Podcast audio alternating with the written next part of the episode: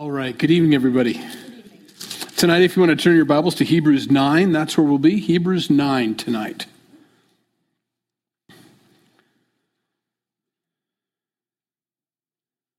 We covered a lot of this last week. Sometimes I get excited because I study ahead, and some of the things for tonight have already come out in chapter 8 for sure, so we'll go through this pretty quickly. Um, but there are a few things I want to point out and bring out that I maybe have missed last week. So um, we'll pray. We'll get started. Lord, we thank you for your word. We thank you for the sing, the singing time, the worship time that we've had so far. We thank you for the children's ministry that's taking place right now and for all those that are prepared lessons for those little kids.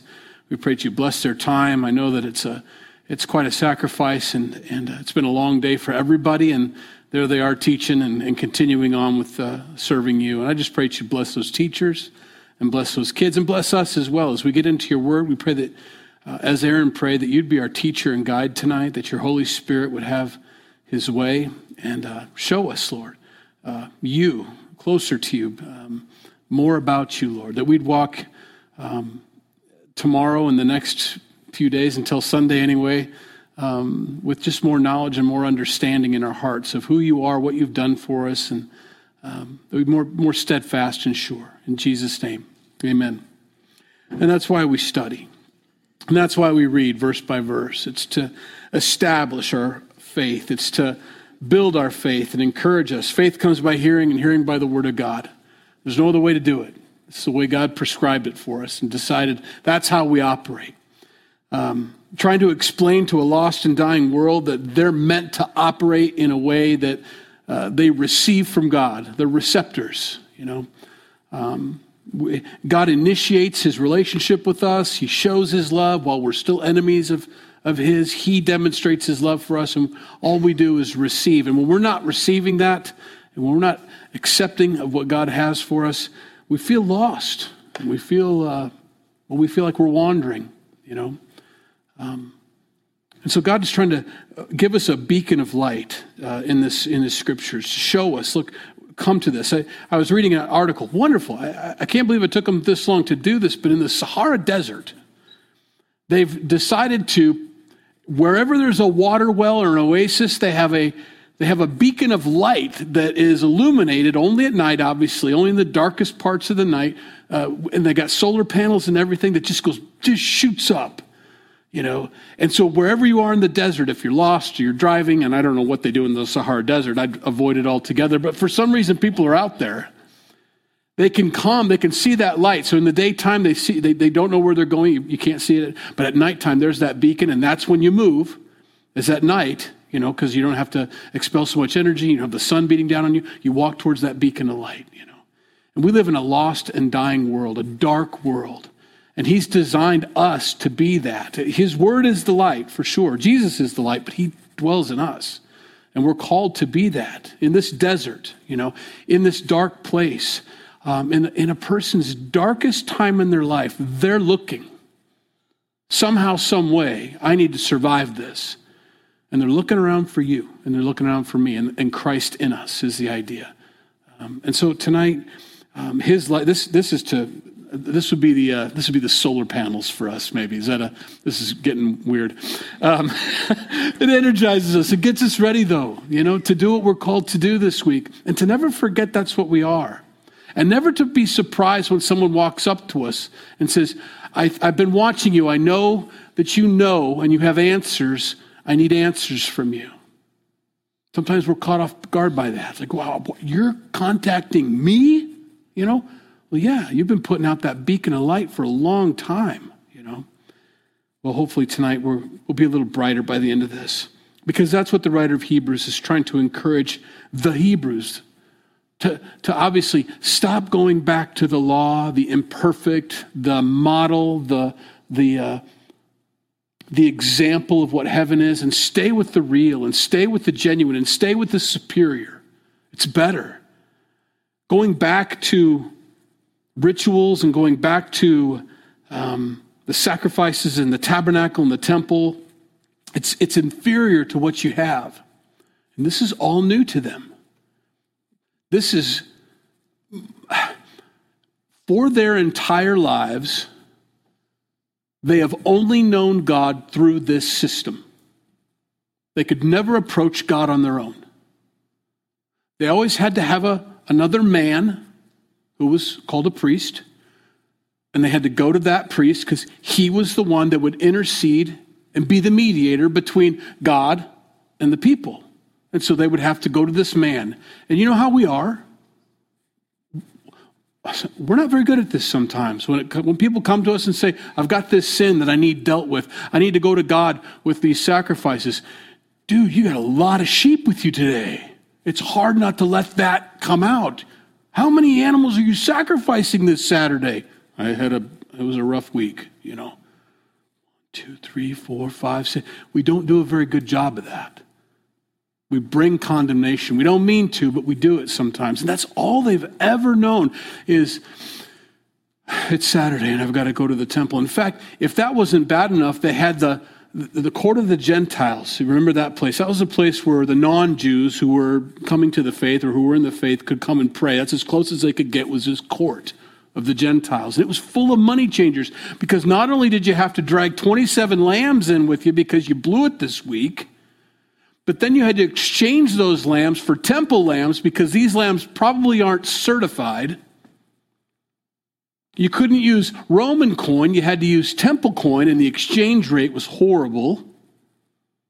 And it made, it made it to a place where, even back in the Old Testament, the people hated to come to worship.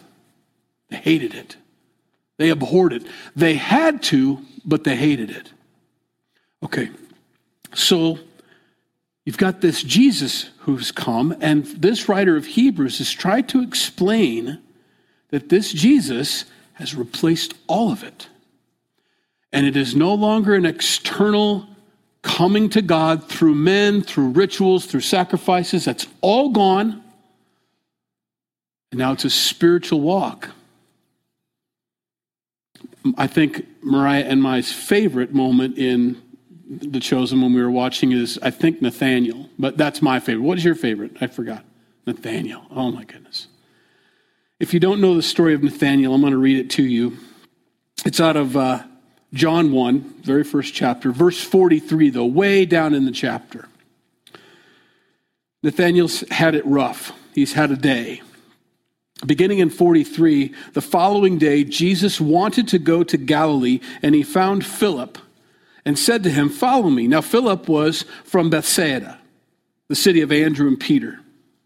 Philip, he went and found Nathanael and said to him, We have found him of whom Moses in the law and all the prophets wrote, Jesus of Nazareth, the son of Joseph. We found the Messiah. That's what he's saying. Nathanael said to him, Can anything good come out of Nazareth? And Philip said to him, Come and see. Come and see. Now remember, Nathaniel has only drawn close to God as much as he wanted to through the system. That's it. Now he's going to meet he's going to meet the one he's always wanted to meet. He doesn't know it yet. He thinks he's just going to meet it. He's already critical. He's already negative, right? He's from Nazareth. This is going to be rich, you know. Probably got a hayseed accent and everything to go along with that. Jesus saw Nathanael coming toward him, and he said to him, Behold, an Israelite in whom is no deceit. Now, the word deceit there, the, the word there is Jacob. And I'm looking at this guy coming, and there's no Jacob in him. He's a true Israelite. There's no Jacob in him. He's a true man wanting to be governed by God. He's not a Jacob who wants to govern himself, a, a deceiver, a tricky Jake. And Nathaniel's blown away by this because that's something that's in somebody's heart. And maybe you're hoping everybody would recognize that about you, but this guy I've never met before, and this guy says this about me Behold, an Israelite, a governed by God person, in whom is no Jacob. Nathanael said to him, How do you know me? And Jesus answered and said to him, Before Philip called you, when you were under the fig tree, I saw you. Now he's alone. Nathaniel's alone under the fig tree. That's where you study. That's where you get close to God. The fig tree was a place of study. You gather at the fig tree. Your rabbi would meet you there or whatever. But he went to the fig tree and he's sitting there and he's, I want, I, And as close as I've never heard God talk to me, I've never been in the presence of the Lord, I've never been a priest, I've never been able to go to the holy place or the holy of holy places, I've never been able to go where my heart wants to go. So I sit underneath that tree and I open the book and I pour my heart out to God. And I don't even know if He hears me or not. Jesus said, I saw you there.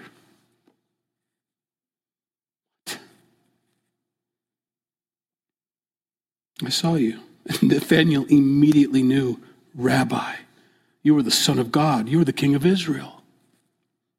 Jesus answered, said to him, Because I said to you, I saw you under the fig tree, you believe? You will see greater things than these. And he said to him, Most assuredly, I say to you, hereafter you shall see heaven open and the angels of God ascending and descending upon the Son of Man. Now, why do I share that story tonight? Because Nathan experienced, felt, understood for the first time that I can come into the presence of God, me and him. These 12 men walked with God on earth like Adam and Eve used to do before the fall and sat by fires and listened to him talk. And it is that now. Going to the temple, okay, but nothing like the conversations we're having around the fire. Nothing around, about, nothing like the intimacy we have with him when we're just walking and talking. We can ask him anything, anytime. He's super patient, you know? The writer of Hebrews desperately wants the Hebrews who may not understand what they have in Jesus to understand what they have in Jesus. See, we've never known that. None of us have ever had to go through a ritual to get to God. None of us have ever had to go through a priest. Some of you may have grown up that way, but you're not there anymore. But most of us have never had to go through a system where God is distant, far away, and could not be approached by us. So we've always known this. And so that's why it's so important for us to read this Hebrews is to understand you know what it could have been without Jesus? It could have been the temple, sacrifices, rituals, baptisms, offerings, uh, feasts, uh, all these things, ceremony, all ceremony. It causes us to appreciate it, I hope. And so the writer of Hebrews is saying, look, verse 1 then indeed, even the first covenant, the Old Testament, they toggle between those words, had ordinances of divine service and the earthly sanctuary. For a tabernacle was prepared, and here's how it was prepared. The first part, in which was the lampstand, the table, the showbread, which is called the sanctuary and behind the veil, the second veil inside, that big blue curtain we talked about last week, the part of the tabernacle which is called the holiest of all, which had the golden censer and the ark of the covenant overlaid on all sides with gold, in which were the golden pot of manna, Aaron's rod that budded, and the tablets of the covenant, the Ten Commandments. And above it were the cherubim of glory. Now, those were embroidered all the way around it, you know, but on, on the mercy seat, there are these two angels that would, you know, bring their wings together. And so, right above the mercy seat were these uh, angels. Um, and, and there were also some embroidered on the, on the, on the walls there. Um, of these things, we can now speak, we cannot now speak in detail. Okay. In other words, that's the best we had of an example, a copy of what heaven looked like. That was the whole point of the whole tabernacle. We, we went over that pretty thoroughly last week. Um, now, he says we can't speak of it in detail, but there's someone who can, isn't there? John. You turn to Revelation 4. It's kind of neat. This is after the church age, after chapters 2 and 3. John, symbolic of the church, I believe, Begins verse 1, chapter 4. After these things, after what things? After the church age, I looked, and behold, a door standing open in heaven, and the first voice which I heard was like a trumpet speaking with me, saying, Come up here, and I will show you the things that must take, must take place after this. After this. Immediately I was in the Spirit, and behold, a throne set in heaven. He's seeing the real what, what Paul says we cannot, or the writer of Hebrews says we cannot speak of, we cannot really talk about in detail, John can. God brought him up and said, This is what that whole tabernacle, this is what the temple is supposed to reflect. You get to see it.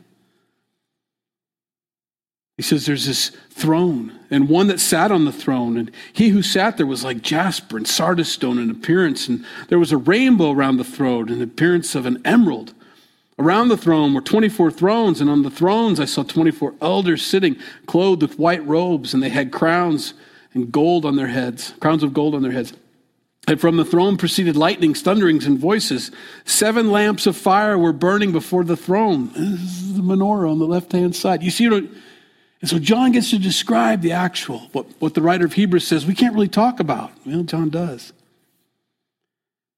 That's the real, that's the genuine, that's the that's the point of all of it. Now remember, he's writing this six years prior to the destruction of the temple. And that's why last week he said it's about to absolutely be destroyed. There's not, there's not going to be anything left. The first is obsolete and beginning to vanish away, ready to vanish away completely. In six years, you'll never see it again. And it's so important that he wrote it right then. So important that he wrote it six years prior to the destruction of the temple. What if he had written it afterwards? It would sound like an excuse. Well, since we don't have the temple anymore, we really don't need it anymore because Jesus does all these things. And it almost sounds like, yeah, okay, you're just making excuses for not having a place to worship anymore. He says, no, I'm going to tell you now while it's still standing and operational. Smoke's still going up. Priests are still busy doing all their things. Sacrifice is happening. Everybody's still doing their thing. In fact, the disciples were even showing up there to pray, right? We know that. But in six years, it's all gone and I'm trying, we're easing our way out of this. He, he's not there anymore. You guys are all still doing the, the dance, but no one's watching, you know.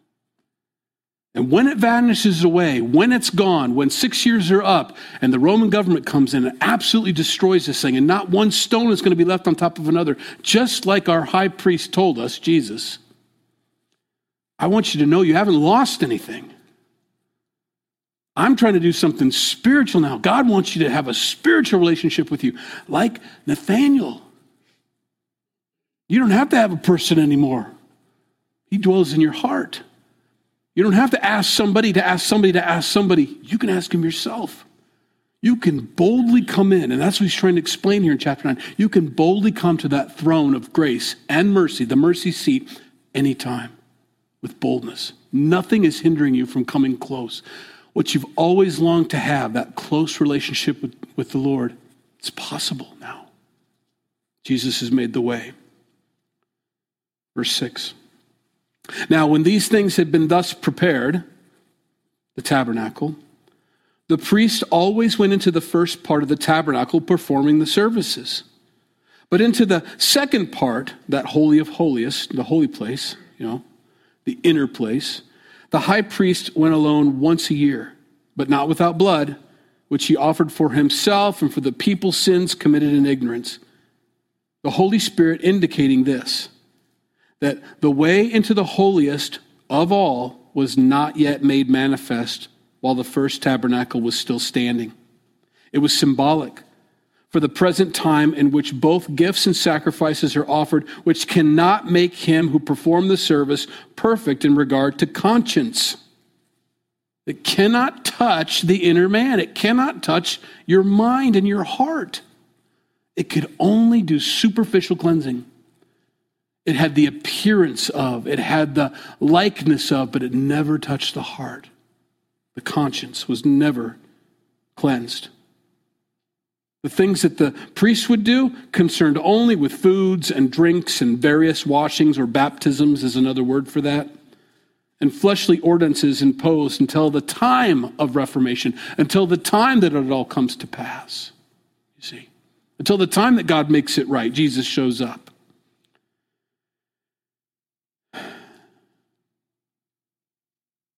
You guys wanting to go back to this I'm trying to show you how inferior it is. And he's going to take several chapters to do this until he gets to 11 when he talks about faith, and faith replaces the entire system. It's only by faith we come to Christ now. It's only by faith we enter in. It's only by faith. There is nothing else that can bring us close to God. This conscience that he's talking about here, this inner man, all of the sacrifices, everything the priest did, every festival, every new moon, every ordinance, every law, never touched, never once touched the problem, ever. It only exposed it, it only showed it. That's all it could do. You got people going, you know, 45 miles an hour past the school, 45 miles an hour past the school, right? And someone sticks up a 25 mile an hour speed limit. They just kept going. That's all the law ever did. It was perfect, it was fine, but it never solved the problem of the heart. It never stopped the problem. Likewise, the law. This conscience is a big deal. 1 Peter chapter 3, verses 21 through 22. Peter even tries to allude to this. Look, don't think of water baptism as some sort of ritual required for salvation. I hate to keep harping on this, but it's hard not to make the contrast here. It can't be. You're going back to a ritual. You're going back to a ceremony. You're going back to something that's external. And so he ex- actually explains it. There is also an antitype which now saves us baptism. Parenthetical statement, not the removal of the filth of the flesh, not the external, not the thing he's talking about here in chapter 9. All these different washings. But the answer of a good conscience towards God. The part that the law and the rituals and the sacrifices could never touch, the baptism that comes from Jesus a Holy Spirit baptism, a baptism that comes from Christ, that cleanses the heart, that a water baptism can't touch. Through the resurrection of Jesus Christ, that's your baptism, who has gone into the heavens and is at the right hand of God, angels and authorities and powers having been made subject to him. Now, Peter writes that because that's what the writer of Hebrews is about to explain to us. That Jesus went into the the real sanctuary, the real Holy of Holies, not the fake one that the high priest went into, your, your men. Verse 11. But Christ came as high priest of the good things to come, with the greater and more perfect tabernacle, not made with hands, that is not of this creation, not with the blood of goats and calves, but with his own blood. He entered the most holy place once for all having obtained eternal redemption. For if the blood of bulls and goats and the ashes of a, of a heifer, sprinkling the unclean, sanctifies for the purifying of the flesh, how much more shall the blood of Christ, who through the eternal Spirit offered himself without spot to God, cleanse your conscience from the dead works, or from dead works, to serve the living God?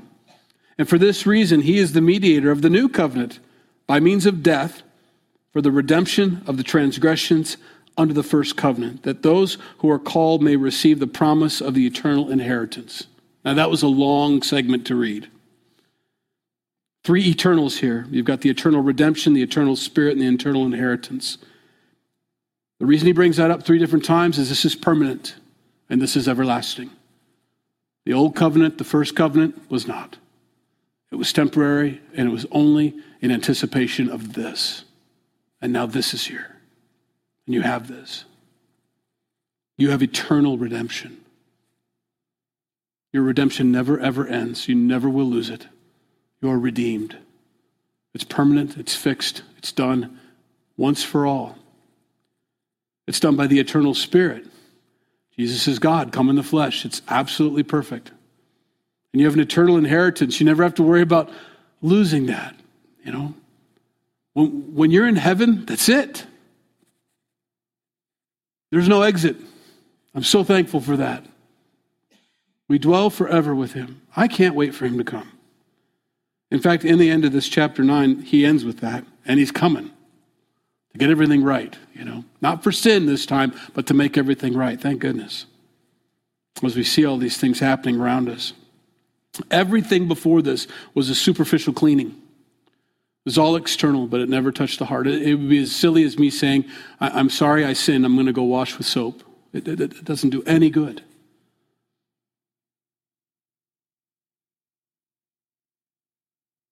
This, uh, this blood, when he says, um, let me find the section, I want to read it perfectly. Um,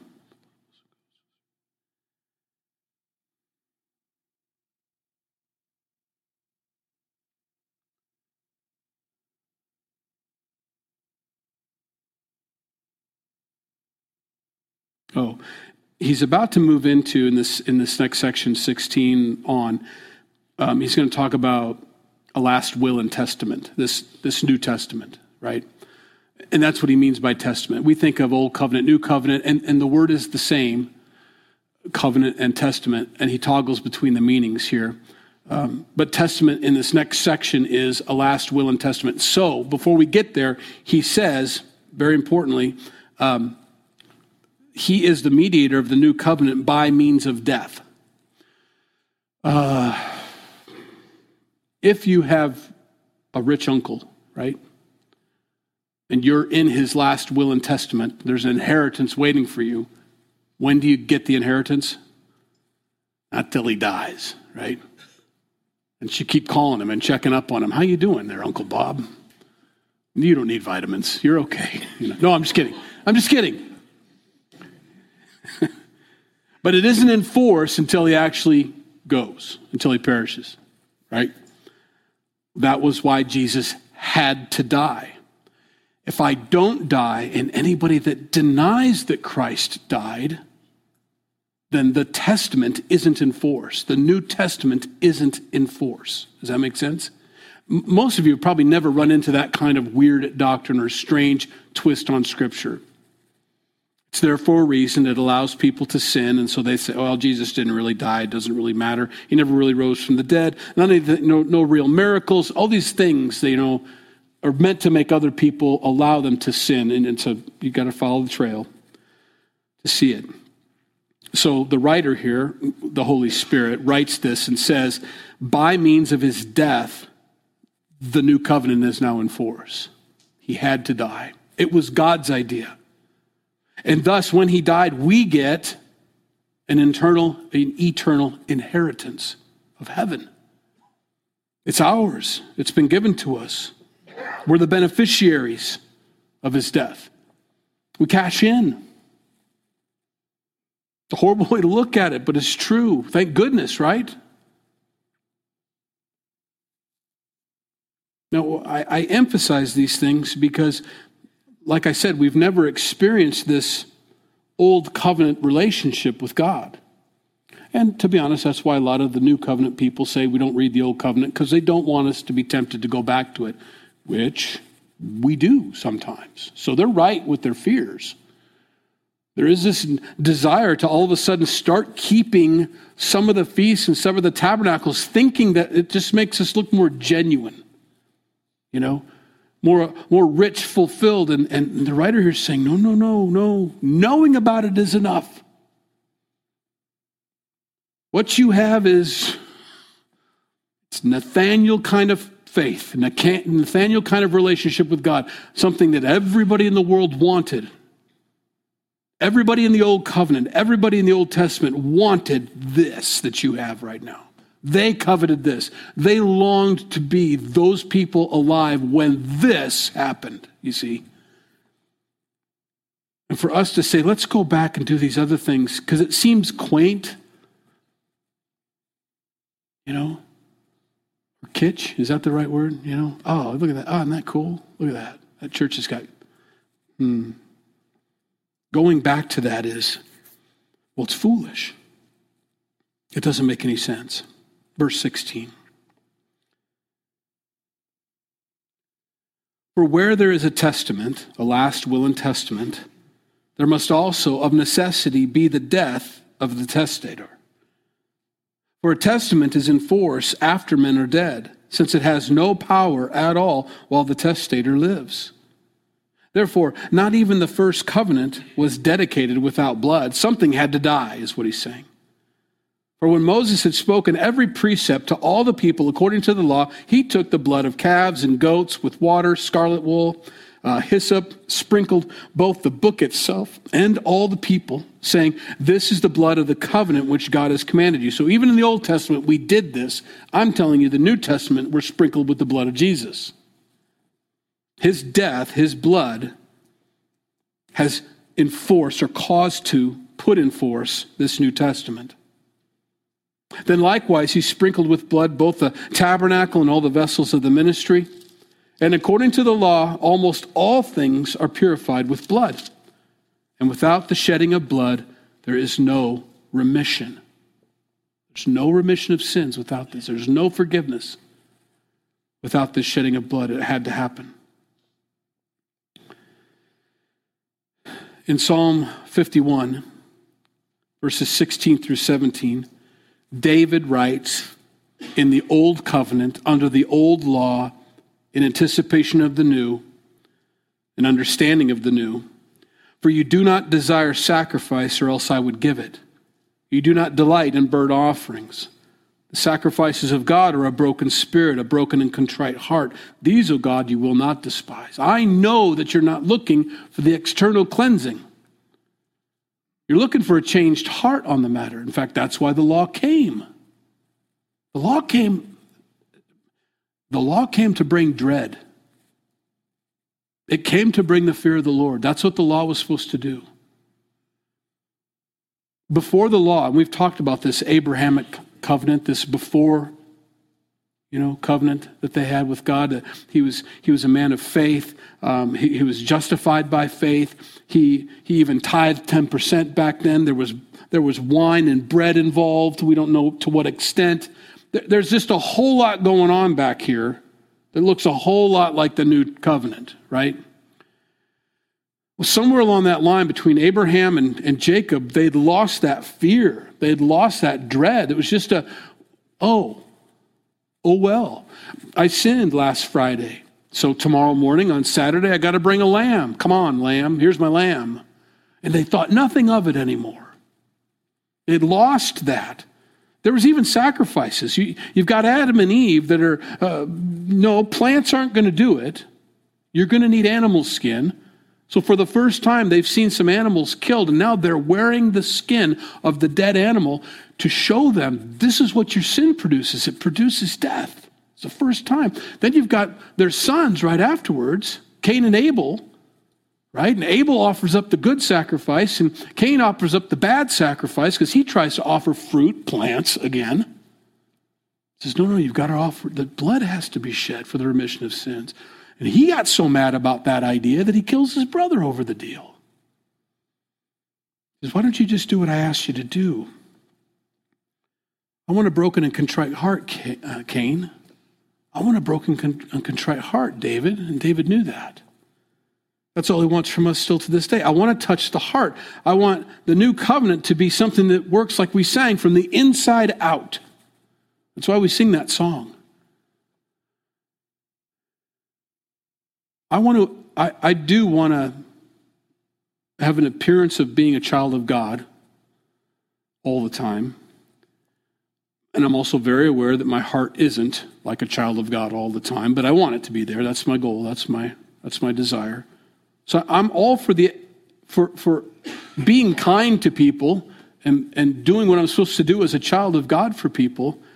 But I also know in my heart, like David did, you're looking at changing my heart so that those thoughts don't even come up anymore. That my response in those situations is unfleshy. That I don't have to be fleshy and repent of flesh and come back in the spirit, but to actually respond in the spirit in the first place. So from the inside out, God, consume us and change us. Change my heart. Praying, God, help me. I don't want to, I don't want to say I'm sorry forever. I want to I want to do it right the first time, you know? David understood that. And then Jesus, Matthew 9, 13, but go and learn what this means. I desire mercy and not sacrifice. For I did not come to call the righteous, but sinners to repentance. And we used that, I think, last Sunday, the same verse. I desire mercy and not sacrifice. I would rather you be, I would rather show mercy than to have you kill another animal. In fact, a couple times in the Old Testament, he's so tired of their flippancy. He says, You're, you're, your, your sacrifices nauseate me. When you keep bringing these lambs, you misunderstand entirely. I don't enjoy screaming bloody lambs every Saturday. I want you to show up one of these Saturdays and you didn't do anything wrong because your heart was for me, because your heart was for your fellow man. I don't like it when you live like your father Satan all week long and then bring these lambs and plead the blood of lamb over your life and then, oh, God's okay with it. No, I don't like that. Your, your sacrifices nauseate me. They're supposed to nauseate you. They're supposed to make you sick that you've got to do this. Adam and Eve were sick to their stomachs. Can you imagine for the first time wearing the skin of one of the animals that they named? It would have been horrible for them. And it was supposed to be. Now, now knock it off was the idea. We don't need to do this all the time, do we? Did you learn? You know, I'm never going to do that again. Stupid fruit. You know, give me an axe. No, it's got to be there. I just want you to stay away from it. You know.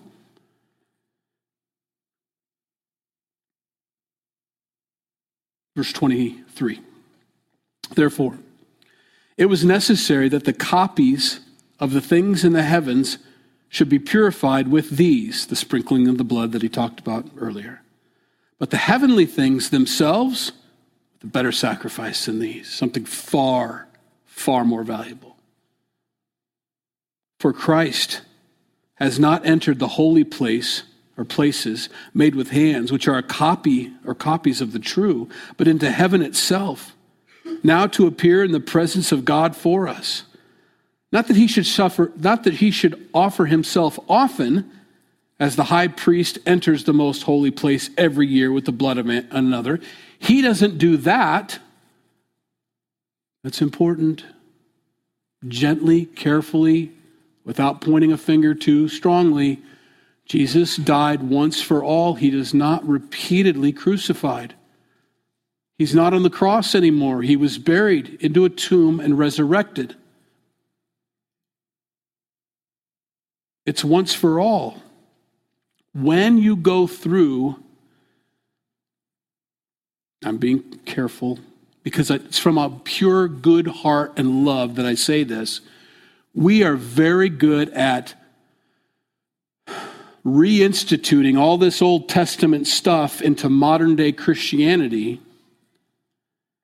And we've got priests and we've got continual sacrifices that happen every time you show up and we're continually crucifying Christ and we're continually spilling his blood and we're continually and that is an Old Testament model put on a New Testament, and it's not supposed to be there. He's very clear about this. This isn't just for the Jews, this is for any Gentile that tries to bring into the Christian faith Old Testament ways. You can't. Not like the old priests had to offer up sacrifices every single time we got together but once for all. He then would have had to suffer often since the foundation of the world. But now, once at the end of the ages, he has appeared to put away sin by the sacrifice of himself. And as it is appointed for men to die once, but after this the judgment, so Christ was offered once to bear the sins of many, not repeatedly. Only once. To those who eagerly wait for him, he will appear a second time apart from sin for salvation. The second time Jesus, we're getting ready to celebrate the anniversary of Christ's first advent. That's what it means. The first appearing of the Lord here on earth, his birth. And he came for a specific purpose at that time, and that was to take care of the sins of the world. Will you at this time restore the kingdom? No, that's not what I'm here for this time. Are you going to overthrow the Roman yoke and flip to Hosanna, save now from the Romans? He says, No, not this time. I'm going to the temple. Because we've got to deal with a bigger issue here, and it isn't Rome.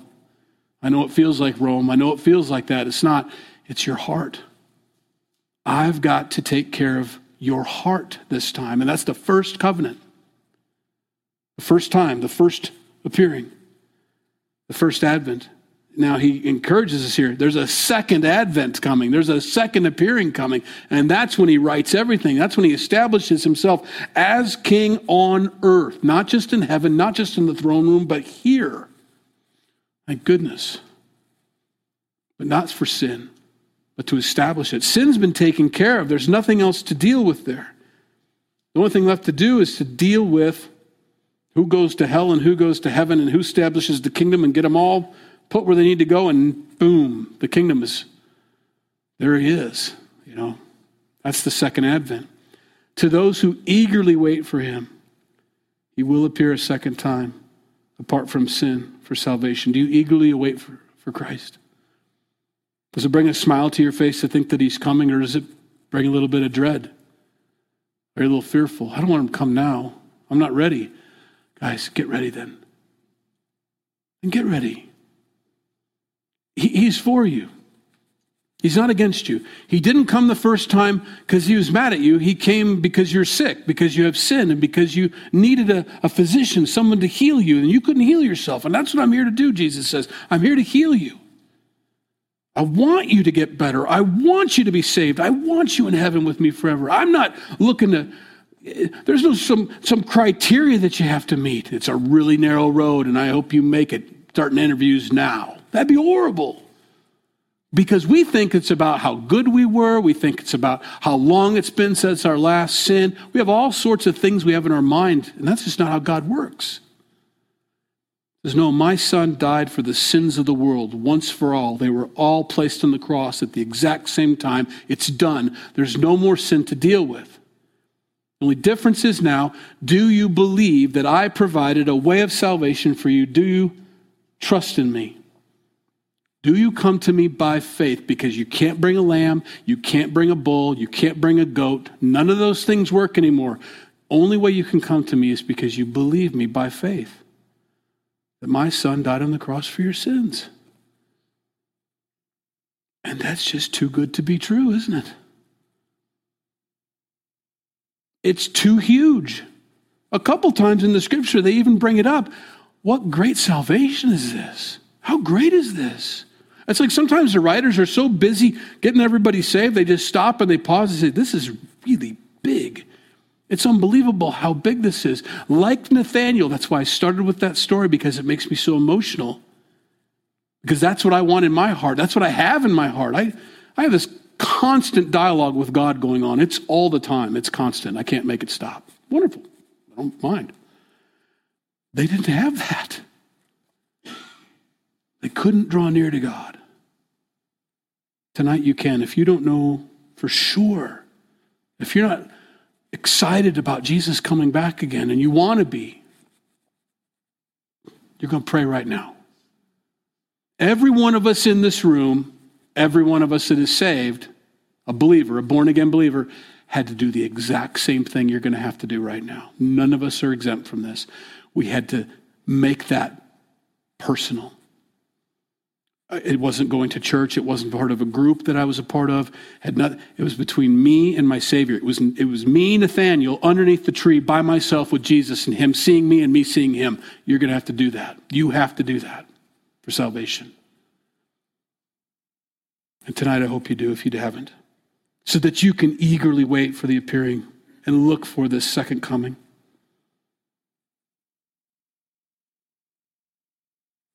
Let's pray.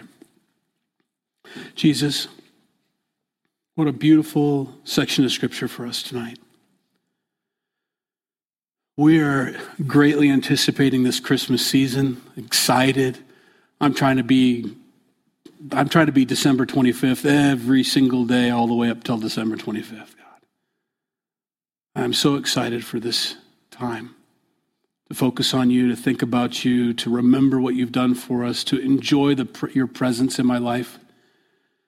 And Lord, there are some here today that want that, know that, are beginning to feel that, and can see you looking at them tonight and can feel that tug on their hearts, and they want to respond to that. Jesus, thank you for dying on the cross for my sins. I didn't know how I was going to get close to you. I didn't know how I was going to experience your love. But you came and sent your son Jesus to make that way for me. There's no ritual I can do, there's no hoop I can jump through, there's no amount of good that I can do to make up for the bad.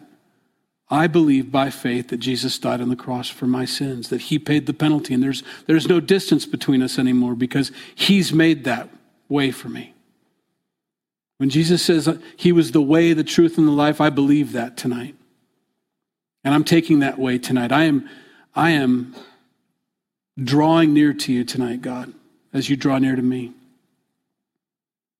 I am accepting your forgiveness for all my sins. I'm accepting your mercy. I'm accepting the love that you have for me. I thank you for it tonight. I want to give you my life back. I don't want to go on tomorrow sinning the way I've always sinned, living my will versus your will in my life. I want your will done in my life. So I want to give you my life tonight, God. I want to live from this night forward for you like you're for me. I just thank you for that, God. I pray, Lord, that each and every one of us would have those moments with you this, this Christmas season, God. A Nathaniel moment where we were talking or we were reading or we were praying and you confirm it. I saw you. Lord, thank you for these folks tonight. Thank you for the children's ministry again. Thank you for the worship and the songs that we sang. Help us to stay in this attitude of prayer the rest of the week, Lord. In Jesus' name we pray. Amen. If you need prayer before you go, please come up. Be glad to pray with you.